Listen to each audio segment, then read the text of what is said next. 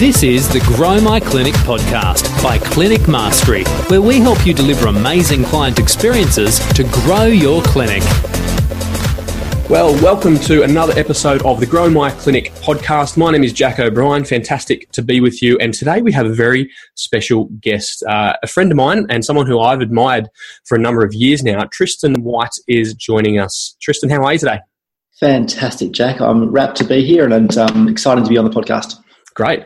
Well, this is going to be a lot of fun. For those who haven't heard about Tristan before, uh, Tristan is the CEO and founder of the Physio Co, which uh, has been Australia's best place to work. Who knows how many times now? Tristan, how many times have you won that award? We've been on the list of Australia's 50 best places to work for nine consecutive years, Jack. Amazing. That is that is an incredible feat. Uh, Tristan is the author of Culture is Everything, a book released uh, recently in 2017, I believe, um, which is now an Amazon bestseller and has become somewhat of a bible of sorts for uh, for clinic owners and non-clinic owners alike. There's principles that apply across the spectrum. Uh, so Tristan is a physiotherapist by trade and now uh, leads the Physio Co from the front and is um, is really shaping workplaces that are based around culture. So Tristan, please share us a bit of your story. Uh, you've been a physio. When did you study? Where did you study? And what led you to starting the Physio Co as it is now? Absolutely, Jack. Uh, so to start from the start, yes, I'm a physio. I studied at Melbourne Uni, and um, when Melbourne Uni is now a three-year um, doctor physio course, um, it was a it was a four-year bachelor course, and I did it. So I graduated in 2002, uh, which is a while back now. And um, I initially had my uh, my eye on a, a, career in private practice, and, and sports physio was where I thought my career was headed. Um, I, I, started my career in that direction. Very quickly had a had a bit of a challenge of head and heart, to be honest with you, mate. And that um, my head was telling me that um, I've made a start and I'm headed towards a private practice sports med career, and my heart uh, wasn't satisfied and, and, didn't feel like it was um, it was contributing to the world and, and doing something that I that I loved. And so I had a very early pivot uh, before the term pivot was even popular, uh. And um, and I realised I really enjoyed and got great um, satisfaction in my professional career from working with older people. And so um, in just my second year out of uni, I started working at a, a small nursing home in um, in the northern suburbs of Melbourne. And, um, and there I fell in love with the opportunity of working with older people and the entrepreneur in me saw an opportunity to, to help a whole lot of older, people who were, um, were going to be needed in the coming decades. And um, the Physio Co was born from a um, early pivot to something that made my heart much happier in my physio career. It's interesting. Um, might dig into that a little bit there, Tristan, around that epiphany of wanting to serve elderly folk. Uh, I wonder if there's a number of clinic owners who might be listening to this who end up in private practice um, with the ideal of seeing maybe sports patients or you know the the glamorous CrossFit athletes and have a clinic that does that. Um, how did you come to that realization, and how did you um, reconcile that within yourself that to to serve a different clientele from what might be the pin up of physiotherapy uh, was okay? Uh, Jack, it's um, so don't get me wrong. It was a it was a decision that I that I took very um, it was a very serious and challenging one, and, and one that I I was uncomfortable telling anyone that I was working with older people for for some time. Um, uh, only very few of my mates realised I'd, I'd made a change from my private practice career because I'll, I'll be honest with you, I was a 24 year old recently graduated physio who told the world I was going to work in sports medicine, and I was working in, with older people in a nursing home, which is spectacularly less glamorous than, um, than, than what most people had um, expected. So I was embarrassed. Um, but I tell you what, uh, I would go home from work and, and, I would feel like I'd made a difference with the older people I'd, um, I was working with. And if you've read the Cultures Everything book, you, you, um, people will understand there's a story about George, who was an older bloke who was really important to me. Um, and then there's other stories like George's roommate Les, um, uh, Marjorie down the corridor, just older people who was, I was able to serve as a physio and felt like I was contributing to their life. And when I compared that feeling in my second year as a physio versus the, the early part I spent in private practice, which just for so many people is a great career direction, for me it just didn't feel right. And I, um, to be honest with Jack, I would go home from work and I would love the fact that I was growing as a person I would not like the fact that I felt confined by the uh, contribution to my client's life, and that's how I personally felt.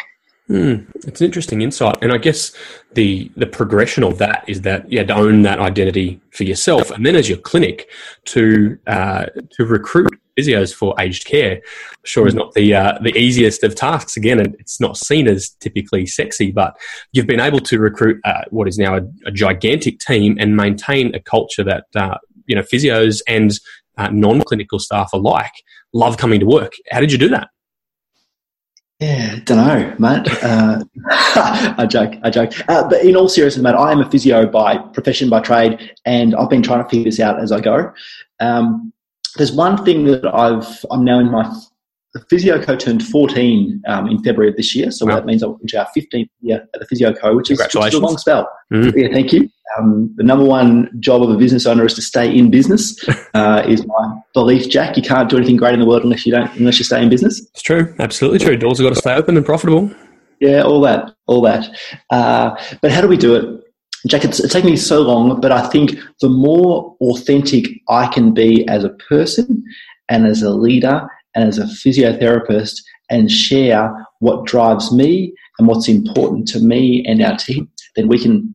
I honestly believe that in terms of culture, like attracts right, like. So say that again, like attracts like. Yes. And people who are attracted to working in aged care will at least consider working with the physio co if we um, share with them how much we are passionate about it. By the same token, um, it repels people who are not interested. And again, if we share the the purpose, the values, the vision of our aged care focused business, then we don't go attracting people who are just looking for not just that's the wrong word, Jack. It's um, who are looking for a different type of um, of physio or allied health job. So the answer to your question is be authentic. What's important as the owner, as the team, and share that publicly because it will help to attract the right people. Mm, that's interesting. It's fascinating. And so, I would imagine though you didn't. Uh, you hadn't learned a lot of these lessons from day one. It's been a gradual progression. Can you talk us through the, the culture is everything system and then how you were able to communicate that with your team in the early days when it was clunky and you're still figuring it out yourself. Yeah, perhaps it still is clunky and still trying to figure it out, Jack. It's uh, life is a is an experiment. There's no question about that. Right. Uh, but the four parts of the culture is everything system is so to, to grow a services business based around building a strong culture, the four parts are discover the core is the first one, uh, document the future is the second part. Execute relentlessly is the third step. And finally, it's show more love. Uh, and to a little bit more detail on those, discover the core is about understanding what is the core purpose of an organization, what does it exist for, what who does it here to serve, and the core values what are the behaviors that us as business owners and as team members uh, do sign up to um, to deliver a, a memorable experience based upon a set of behaviors that we'll agree to. Let's discover the core. Document the future is about getting the idea of where the practice or the clinic would like to go out of the owner or owner's head, sharing it on paper, sharing it with the team and also clients. So together we can all be aligned as to where we're, where we're headed. Third is execute relentlessly. Jack, I can't say this um, any simpler than it's about doing the hard work over and over and mm-hmm. over again, um, which is uh, there's there's no secret sauce. There's nothing works except the people in the team. That's the, the, the important message there. Sure. And lastly, show more love, mate. It's about being grateful and being um, showing gratitude to your clients, to your team members, and uh, actively looking people in the eye and saying thank you. I really appreciate the work you're doing. Uh, and being genuine in the way you, you go about doing things. So they're, they're the four steps of the of the system. Okay, so let's talk about number two, documenting the future. And mm-hmm. I think uh, there'd be a lot of clinic owners out there who have grand visions and dreams, whether that's altruistic to you know help more people, or it's financially based or, or motivated. How did you go with communicating? Because yours are very numbers based, or a lot of them are at least numbers based. Yep. Was there any insecurity inside you, or how do you communicate that with team without feeling uh, ashamed or embarrassed externalizing it? Yeah. So, Jack, there's there's a vulnerability or a nervousness around being a leader and um, being uncomfortable is is what I've learned to be part of the job. And if if I'm if I'm not uncomfortable and, and doing things which are pushing the boundaries and making me feeling uh, somewhat challenged, then I'm probably not doing my job well enough. Um, but and it's easy for me to say that in year 15 um, when, uh, uh, way back when when I was starting the business and growing a team and started to share a vision. I was amazingly uncomfortable sharing that um, the, vision. Uh, however, the so how I got to the point where I, I decided that I needed to share a to describe a vision on paper and then share it with my team is was I'd become amazingly frustrated because I could see where the physio co could potentially go to and where I wanted it to go in terms of a, a larger business serving more people and employing more people because I'm very passionate about um, creating great employment for, for people. Um, but I just couldn't get the, the growth that I was looking for. And it turned out how on earth could growth potentially happen if we don't share the direction and get people excited about where they could um, where we could take this together and also how they can contribute because if people don't know where, what the vision is how on earth will they ever help to grow a business so um, does that answer your question? Yeah, and it um, it probably speaks to we, we build these things up in our head. Um, more often than not, clinic owners that we speak to through Clinic Mastery have these great visions, and they might have documented them in a secret file buried in yes. their Google Drive. But when they get to that place where they feel com- confident and comfortable enough to share it with their team, create opportunities for the team to buy in, you look back two months, six months later, and you think, that wasn't so hard to share after all, and the benefits far outweigh the, the fears. I think often we work ourselves up to not sharing with our team at the expense of progress. And so, can you then speak to um, either specifics in and around the physio co with your meeting flow and the importance of gathering as a team, or more generally on why that's important for team culture? Yes. So, regarding um, just regarding vision, just a quick point on vision is that um, as a business owner and, a, and an entrepreneur, I always well, I used to think that vision came first. Um, vision was the, one of the first steps, and, and it, it's become very clear to me, uh, Jack, in my early pivot from my first thought about sports medicine to my um, direction into aged care um, was about purpose. It's about what's important to me as an individual as a professional. And I wouldn't have been able to create a vision for the physio co into aged care if I didn't firstly get that purpose right in the first in the first place. Um, it just wouldn't wouldn't have worked. So important for people to understand purpose and why or, or belief comes first, uh, and then vision comes second. Uh, regarding sharing the, the vision, 100% with you, Jack, I was nervous as all can be the first time we shared um, I shared the, the, painted picture vision of where the physio co would go from 2009 to 2012. We had a small team, smallish team, about 20 people. I shared this vision um, that I was super excited about with my team, and the response after 10, 15 minute presentation silence. Crickets. Crickets. You got it. Uh, absolute silence. And that just reinforced the uncomfortableness that I'd had but I did the only thing that I that I um, I knew how, and that was ask why. Why the silence? Why? Why? What's happening? And the response from my team was, Tristan, we, we love it. We would love to be part of that, but we don't know how. We don't know what to do. We're not sure how we're going to move in that direction. And once I understood that, that was perfectly fine because I didn't really know how we're going to do it either. Uh, but as a team, uh, let's park those insecurities about the how and let's focus on where we want to go to, and then, and then we work backwards from there to reverse engineer um, goals. So that's the uncomfortableness. And but secondly, Jack, I think a critical bit, and you talk about rhythm, and we've got a lot of rhythms and rituals at the Physio Co, which are part of um, part of building part of building a strong culture. And as an example, um, we update our team every month at least once a month on our progress towards what we call the TPC tally, the Physio Co tally. We're on a journey to deliver 2 million consultations to Australian seniors. Um, and it's, it's a crazy goal, it's a crazy idea, um, but we want to serve as many people as we can. And it's all well and good to have a big goal, but unless you track it and keep people up to date, up to date, so they can understand their contribution and contribute and align and talk about it and bring it to life, then visions don't necessarily come to life. So keep people involved and up to date as to where your progress is is an important lesson that, that we've learned along the way. Okay. And you're doing that in a large group setting or via email? Do you have regular weekly catch ups? Yeah, we do. So we've got a, pretty significant meeting rhythm, um, Jack. And so we have daily huddles, um, which I know is part of the Clinic Mastery model. Um, so daily huddles, small teams come together for a short amount of time every um, every day, five to ten minutes or, or thereabouts. Um, we also have um, daily huddles, weekly meetings, monthly meetings, quarterly meetings, and, uh, and annual annual meetings as well. So at many, many, many of those um, conversations, um, oh, sorry, meetings, uh, there are conversations happening around vision.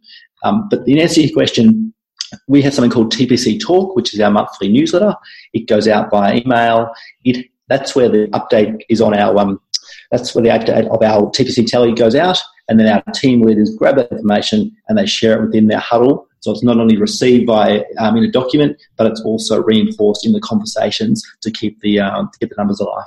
Mm, that's fantastic. And it is really important that uh, we keep this regular flow and rhythm of meetings so that you can refresh and update your team on vision. I've often heard it said that a CEO's role is just a chief reminding officer.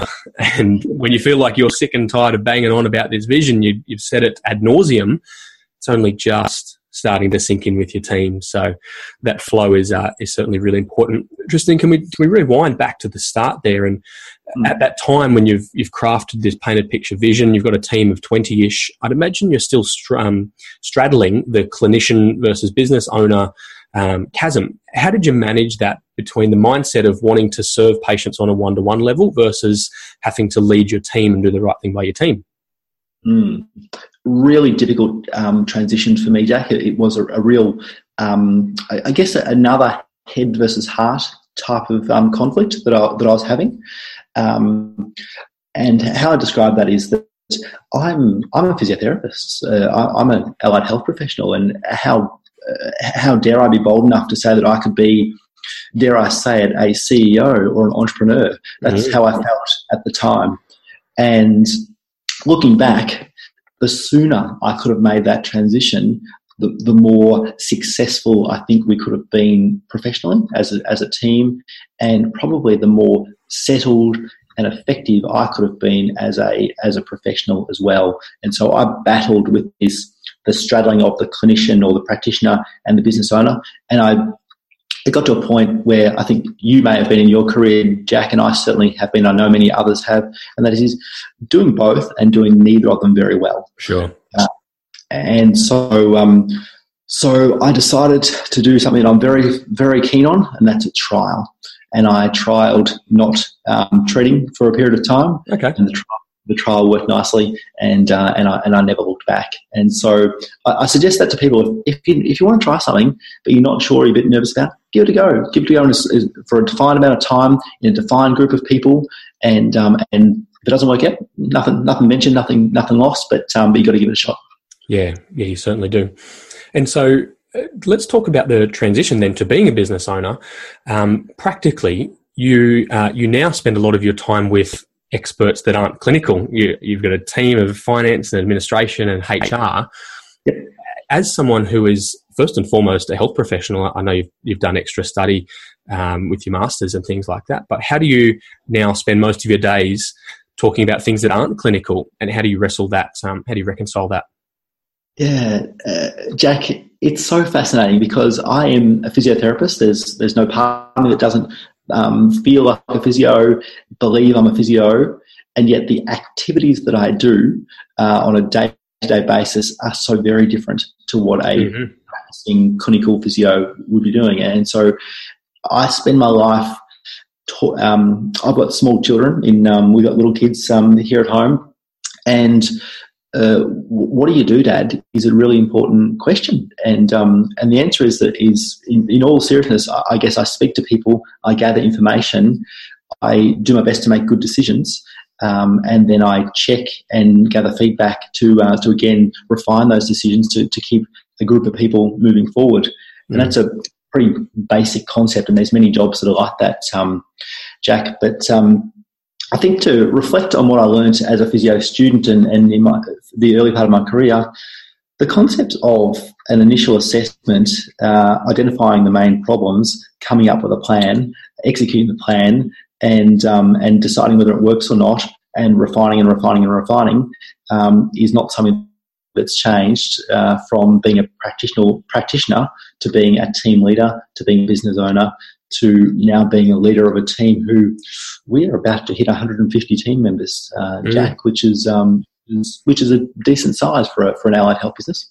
Yeah, it, yeah, you're not wrong. decent size is uh, slightly understated, Tristan. But I think the phrase you used there around being a team leader is an important distinction. With all respect, I would assume you're not the smartest person in a lot of the rooms that you're in. You would have experts around, and uh, even myself, my my uh, what we refer to as our client experience officers, our CEOs, which are which is what we call our receptionists are far more skilled at their job as receptionists, but yet it's my job to lead them, not to be the smartest, but to help them, uh, release them to do great work and, and make good decisions. And that uh, that is the similar role, whether it's a team of twelve or a team of 150. Essentially, am I right? Uh, entirely, Jack. Um, I, am a coach. There's no question that that um, that I'm a coach from the sidelines, if, if you if you will, and I, and I, I say that with with respect.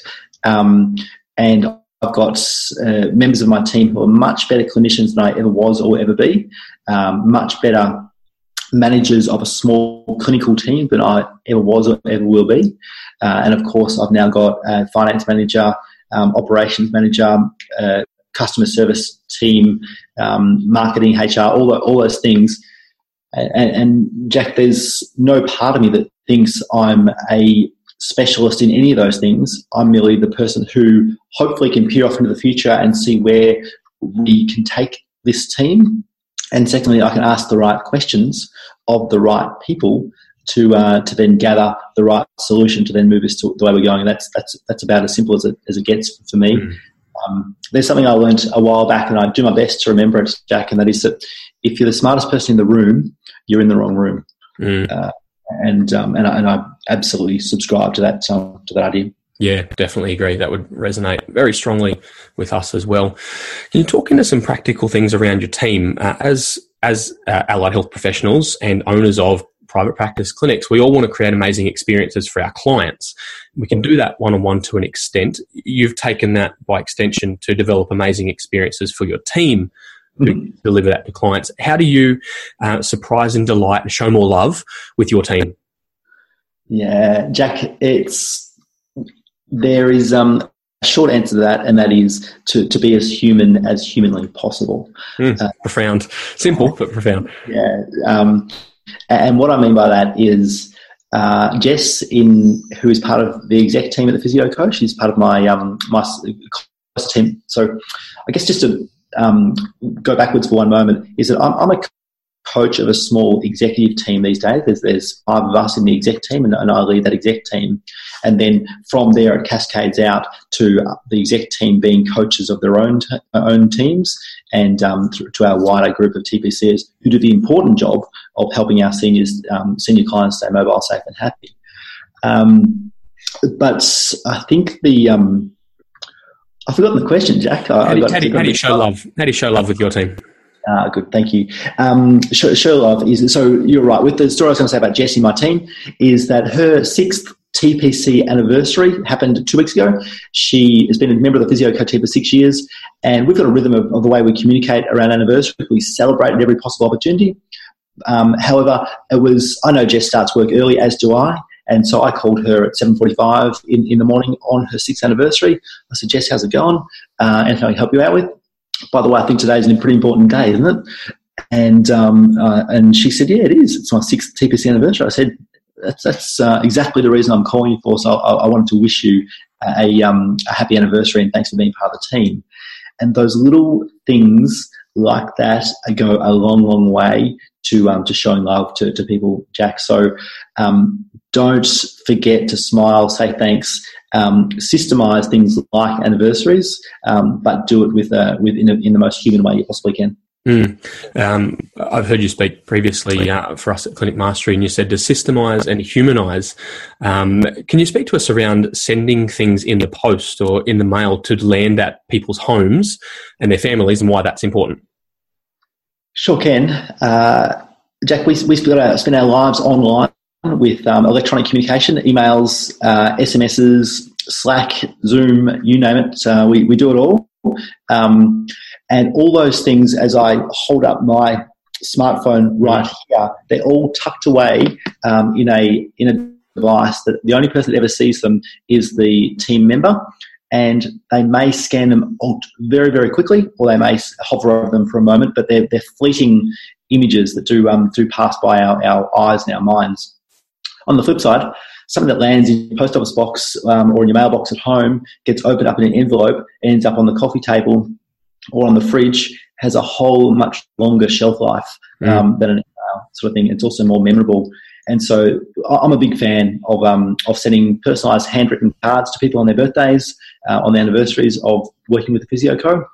And also, one of my, one of my jobs for today, uh, Jack, is um, on my top five list of priorities is to draft a letter which will go to the um, the mailboxes of every member of the PhysioCo family, which will be a wow. brief update from me, and it will it will go out within the next um, few days as a happy Easter message from the CEO, but also update of what's going on, and it will land um, with a small chalky gift for uh, for Easter wow. to say thanks so much for being a member of the PhysioCo family. Here's where we're up to. Here's the way you're contributing. Love your work. Thanks so much, and um, have an awesome Easter. Mm, it's amazing. And I think um, what you stated previously is that the importance of that landing in the letterbox is it's not just the clinician who receives it and, and that lasts for a little bit of time, but the family gets to see that the spouse or the partner, the kids, and that work isn't something that takes away from the family, but rather work is something that helps create a space that they can have a really functional family. So that's fantastic. And I know there's many examples in the book of how you show more love uh, across your team. So I'd certainly recommend that listeners check that out in the book. You mentioned there very quickly, and I want to lean into this a bit more around your top five uh, things to do for the day can we shift gears and, and put on your business owner hat here now? And, and let's talk about productivity and getting things done. You've got a, a large team of 150, but you're the, the, coach of your small exec team. How do you function as an entrepreneur and prioritize what's urgent, what's important? How do you make sure you're doing the most important things in your day? Jack, what I do is I'm a I'm not. Some people would say I'm very organized and very planned, and I would say I'm still got a long, long way to go on, on where I, can, I, can, get to on that. Uh, but something I am committed to, and we do share it as an exec team or as a support team at the PhysioCo. Every single day we have a daily huddle at 10.05, and each member of our team, about half a dozen of us who attend that call every day, um, share our top three priorities for the day. And what they are is if today gets completely derailed and you get a thousand calls or something goes wrong or the like, and you're not sure where you're up to, there's still a top three list of the most important things you'll get done, and you'll focus on the first one first, then get that done, then move on to the second, and then move on to the third. And it, and it just means that we are um, taking time to plan what's important, decide what we're going to get done, and then focus on doing those small but important things which will move the physio co forward to where it needs to go, as opposed to just running on a treadmill of, of dealing with the inbox that um, that continually fills up. Even as soon as you mm-hmm. send a mm. message, there's a few more. And so, um, a really deciding what your priorities are and and then working through them is um, is something I'm very committed to. And as I reach to my left, I pick up um, my productivity planner, which is a little journal that I use every single day, and it helps me to plan the important tasks of the week and then the important tasks of the day. And at the end of every day, it tells says, "Hey Tristan, let's rate yourself out of 10 mm-hmm. as to how productive you were and uh, and what worked and what didn't work, and then let's do it all again tomorrow. Mm. And so a, uh, a, continuous improvement process that enables me to um, to review what I'm doing and how I can get better and more effective over time. Mm, I love it. So I think a couple of key lessons there is to share it with your team as well. Otherwise, we get stuck in the endless to do lists or inboxes. But when you've communicated that with the team, there's an inherent accountability involved. So, uh, yeah, that's uh, that's really interesting.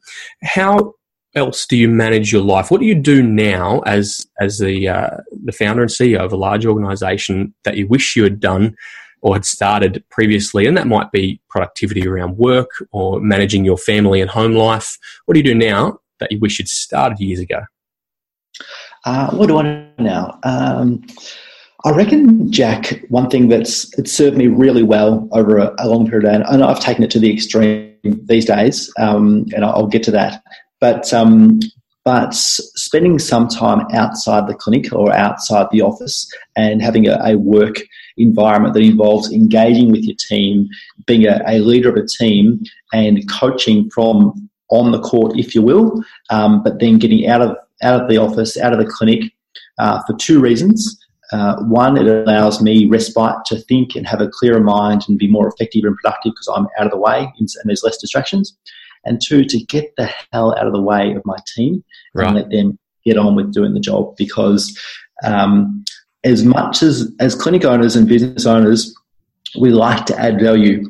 Uh, and there comes a time when you need to realize that the value we're adding is only valuable to your own ego, and it's not necessarily valuable to uh, to everyone that's uh, that's continually uh, getting, uh, dare I say, feedback um, from from the boss who could really set the task clearly and then get out of the way and allow people to um, to to achieve their um, their own their own jobs. So the answer, Jack, is to work from home um, or, or, out of the office from a, for at least a day a week is something I'd love. I wish I'd started sooner, um, not to be in to abdicate my responsibility, but to create the space to um, to actually be even more effective.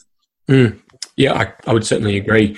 Uh, I've found that uh, when I get out of the way and work either remotely from a cafe or from home, that I get more done. So your headspace is clearer, you're in a different stimulating environment, and your team get more done so they don't feel like that the boss is watching over their shoulder. They can get on it and do the great work that they've been hired to do. So that's uh, that's really interesting, Tristan. We're really thankful for your time and for what you've contributed to the physio profession and allied health in general uh, around leading teams uh, with culture and making sure that uh, that team experience really is the the framework to deliver amazing client experiences. If people want to find out more about you or about your book, where should they head?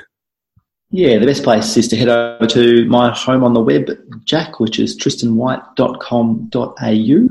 Uh, it's the best place to find a whole few hundred blog posts about uh, about leading a team. Um, and you can download a free chapter of that book that we've mentioned once or twice and grab yourself a copy if you're, if you're interested.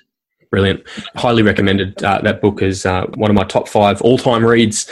Uh, Tristan, thank you personally for uh, the input you've had uh, from afar over the years. And I've really enjoyed this chat. And if uh, listeners, if you'd like to learn anything more, you can check out the show notes at www.clinicmastery.com forward slash podcast all the show notes will be there, the timeline will be there. And if you're serious about taking your clinic to the next level, you can uh, enroll in our Grow My Clinic free online course there, which will help you grow your clinic. Tristan, thank you so much for your time. You're welcome, Jack. Thanks for the invite. Thanks for listening on. We'll be with you another episode really soon. This is the Grow My Clinic podcast by Clinic Mastery, where we help you deliver amazing client experiences to grow your clinic.